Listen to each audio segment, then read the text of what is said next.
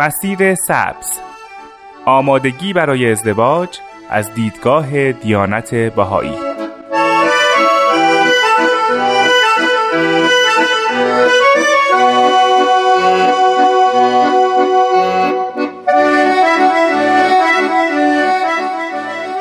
شنوندگان عزیز، درود به شما. نیوشا رات هستم و با چهارمین قسمت از برنامه مسیر سبز در خدمت شما هستیم. در این برنامه ما در خدمت جناب آقای رحیمی هستیم و ایشون به مبحث ازدواج میپردازن و مفاهیم این مسئله رو از دیدگاه دیانت بهایی بررسی میکنن.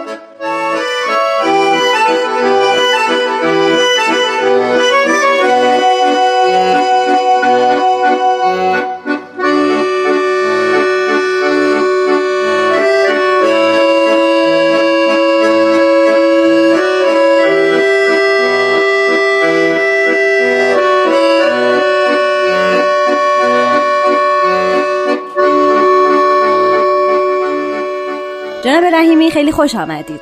قربان شما.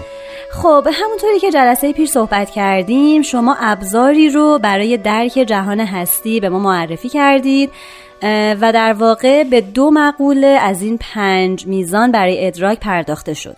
برای شنوندگان عزیزی که برنامه پیش همراه ما نبودن، من یک بار دیگه این موازین رو مطرح میکنم که عبارت بودن از حس، عقل، قلب، نفس ناطقه و فؤاد. در جلسه پیش ما به دو مقوله اول پرداختیم و شما توضیحاتی رو در مورد میزان حس و میزان عقل ارائه کردید. خب اگه اجازه بدید میریم و توضیحات شما رو در مورد سه مقوله باقی مونده میشنویم. در خدمتتون هستیم. خواهش میکنم. البته در مواردی که راجع به عقل داشتیم صحبت میکردیم، خب مراتب ادراکیش رو که وهم و شک و ظن بود رو گفتیم قابل اعتماد زیاد نیست، اگرچه در رتبه خودش مفید هست. بله. ولی در اون مرتبه بالای به اصطلاح یقین عقلی هم باید بدونیم که چون عقل فی نفسه محدود هست، بنابراین ادراکاتش هم محدود هست. درست. چنانکه حضرت باب این رو تأکید فرمودند که عقل چون فی نفسه محدوده، جز شیء محدود رو ادراک نمی کنه. اساساً کار عقل درک معقولاته، علوم رو، فنون رو، هنرها رو، اینها رو درک بکنه، کشف بکنه، ارتباطشون رو مشخص بکنه. ولی با اینکه در رتبه خودش موهبت الهی است و کارایی‌های خودش رو داره، ولی به نسبت مراتب بالاتر احتیاج به کمک داره. بله. یعنی در تصمیم ازدواج صرفاً نمیشه با عقل و یا مثلا حس که گفتیم تصمیم گرفت، باید همه جانبه در واقع تصمیم گرفت. بله دقیقاً دقیقاً. بله. بعد از عقل ما اشاره هم به قلب خوبه بکنیم که اون هم از قوای ادراکی انسان هست که خب مورد الهامات و واردات خاص خودش هست و احساسات و عواطف و محبت انسانی به این قلب راجع میشه. اما قلب هم با تمام لطافتی که همه ازش میگن، ولی خب اون هم نقص‌هایی داره، چون به فرموده حضرت عبدالبها این قلب میتونه هم مورد الهامات رحمانی و ملکوتی باشه، هم مورد واردات نفسانی و یا به قولی شیطانی باشه. گویی مثل آینه است صاف که هم میتونه نور رحمان رو منتشر بکنه و منعکس بکنه و هم نار شیطان رو. چه تعبیر جالبی. بله از نظر خود منم خیلی جالب بود وقتی برخوردم به این تعبیرات در آثار مبارکه. خب حالا بعد از حس و عقل و قلب، خود نفس ناطقه و روح انسانی هم مطرحه. با اینکه تمام این قوای ادراکی ناشی از نفس ناطقه است، خود روح هم دارای ادراکاتی هست که برتر از اون ادراکات قبلی ها هست و به تعبیری حضرت عبدالبها فرمودن روح مثل خورشیده و قوه عقلانی مانند شعاع اون خورشید هست. البته روح انسانی ادراکاتی داره که بعضا از قوه عقل خارج هست. حضرت عبدالبها میفرمایند که این روح واسطه روحانیات و جسمانیات هست و از جهتی اون لطافت روحانی رو داره و از جهتی کثافت کثافت شهوانی حیوانی و شؤون ناسوتی رو داره. اگر جهت روحانی غلبه کنه آسمانی میشه و نورانی میشه و اگر و اگر جنبه ناسوتی غلبه بکنه که آلوده میشه. خیلی متشکرم از توضیحاتتون. شنوندگان عزیز، میریم یه استراحت کوتاه میکنیم و برمیگردیم.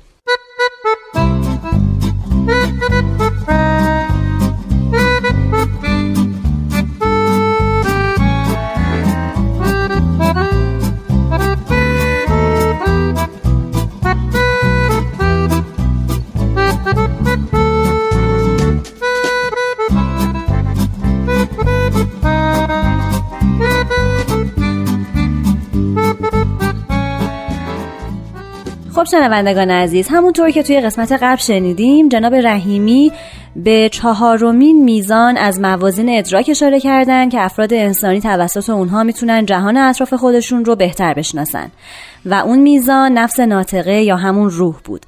خب جناب رحیمی، میزان بعدی چی بود؟ بله، این حضرت عبدالبها در لوحی اینها رو فرمودند. این بالاترین میزان رو فؤاد ذکر میکنن، یعنی به محض اینکه روح انسانی یا نفس ناطقه استفاده میکنه استفاده میکنه بهره مند میشه از اون روح ایمانی مهم. که از طریق مظاهر ظهور به بشر ارائه میشه، این قوه که در همه موجوده بیدار میشه. یه تعبیر جالبی است، فهمم مثل چشمی است که بسته است. به محض اینکه اون روح ایمانی تجلی میکنه، این چشم فؤاد شروع میکنه باز شدن. مهم. ما اگه با عقل معقولات رو میشناسیم، با قلب مثلا احساسات و عواطف رو، با حس محسوسات رو، با نفس ناطقه مجردات و اینها رو میشناختیم، حالا با قوه فؤاد ما روحانیات، معنویات، اسرار الهی رو میتونیم بفهمیم، آیات الهی رو میتونیم درک بکنیم. این است که برای درک آیات ما داریم در آثار، عقل صرف فقط وسیله است که ضبط و ربطی بده، ولی اون چیزی که مایه درکه هست. به حالا در ای... کتاب مستاب ایقان میفرمایند میفرمایند که درک این آیات الهی منوط به صفای قلوب و خلوص هست دلست. که به اصطلاح با دارای رو... وقتی کسی که دارای روح ایمانی میشه، اون صفا رو پیدا میکنه که این آیات رو بفهمه، مهم. این آثار رو بفهمه. بنابراین فؤاد بالاترین میزان ادراکی است که در انسان وجود داره و با کسب روح ایمانی در حقیقت شروع به فعالیت میکنه. من خیلی دوست داشتم، نصوص و بیانات زیادی در این مورد هست، ولی چون فرصت برنامه محدود هست، ولی من به عنوان نمونه فقط عرض بکنم. مثلا حضرت باب فرمودن که این فؤاد بالاترین مشعر درک انسانی هست. یا حضرت بهاءالله بیان فوق‌العاده جالبی دارن که مضمونش به فارسی این هست، می‌فرمایند که به روح نور در فؤادت عروج کن، سپس به سوی خداوند در سرائر سرت صعود کن، تا اینکه نفس تو، قلب تو، جسد تو، عقل تو و هر چه داری به اون ملتفت نشه، مطلع نشه. یعنی گویی با فؤاد عوالمی رو میشه درک کرد، سیری رو میشه داشت که عقل و قلب و سایر اون موازین ادراک اون رو نمیفهمن، و این فوق‌العاده جالب هست. البته چون ما از دیدی الهی داریم این بحث رو دنبال میکنیم، این نصوص مبارکه است که این رو به ما بیان میکنه. برای چیزی نیست که مثلا ما با تحقیقات علمی به اون رسیده باشیم. این چیزهایی است که مظاهر ظهور فرمودن و در عمل باید ببینیم که تجربه شده یا نه، و یا بعداً میشه یا نه. این تنها راه چکش این هست که تجربه بشه، که در عمل چطوری هست. خب جناب رحیمی، سوالی به ذهن من اومد الان، و اون این که خب فؤاد یک کلمه عربیه و معنی اون به فارسی میشه قلب، ولی خب ظاهراً این قلبی که اینجا مد نظر هست با اون میزان سوم که همون قلب و احساسات بود متفاوته.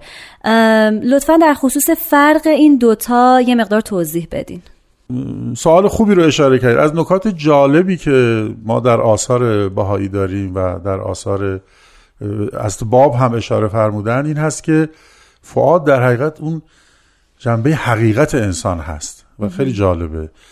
و دقیقاً در لغتنامه هم اگر ما مشاهده بکنیم، گاهی می‌بینیم در لغتنامه عقل و قلب و فؤاد یک جور معنی شدن به تعبیری، اما فؤاد حالت روحانی شده این دوه. آها، درست. یعنی وقتی که انسان وصل میشه به مظهر ظهور، متصل میشه به کمک‌های مظهر ظهور الهی، قوای عقلی و قوای قلبیش دقیقاً اون فؤاد گفته میشه. یعنی در حقیقت عقل و قلب مستفیض از مظاهر ظهور رو ما میتونیم بگیم فؤاد.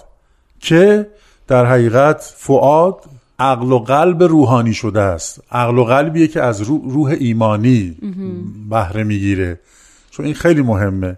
و هرچه ما از حس به بالاتر میایم، این موازین ادراکی بشر وحدتی تر میشن. حس خیلی کثرت گراست و فؤاد وحدتی ترین و توحیدی ترین در حقیقت قوه ادراکی بشر هست. و ما میتونیم اینطور تشبیه کنیم که اگر فؤاد رو مثل پادشاهی در نظر بگیریم در این قوای ادراکی انسان، عقل و قلب وزرای او هستند و حس و سایر اجزا و ارکان به اصطلاح انسان میتونن سربازان اون باشن در قوه ادراکی.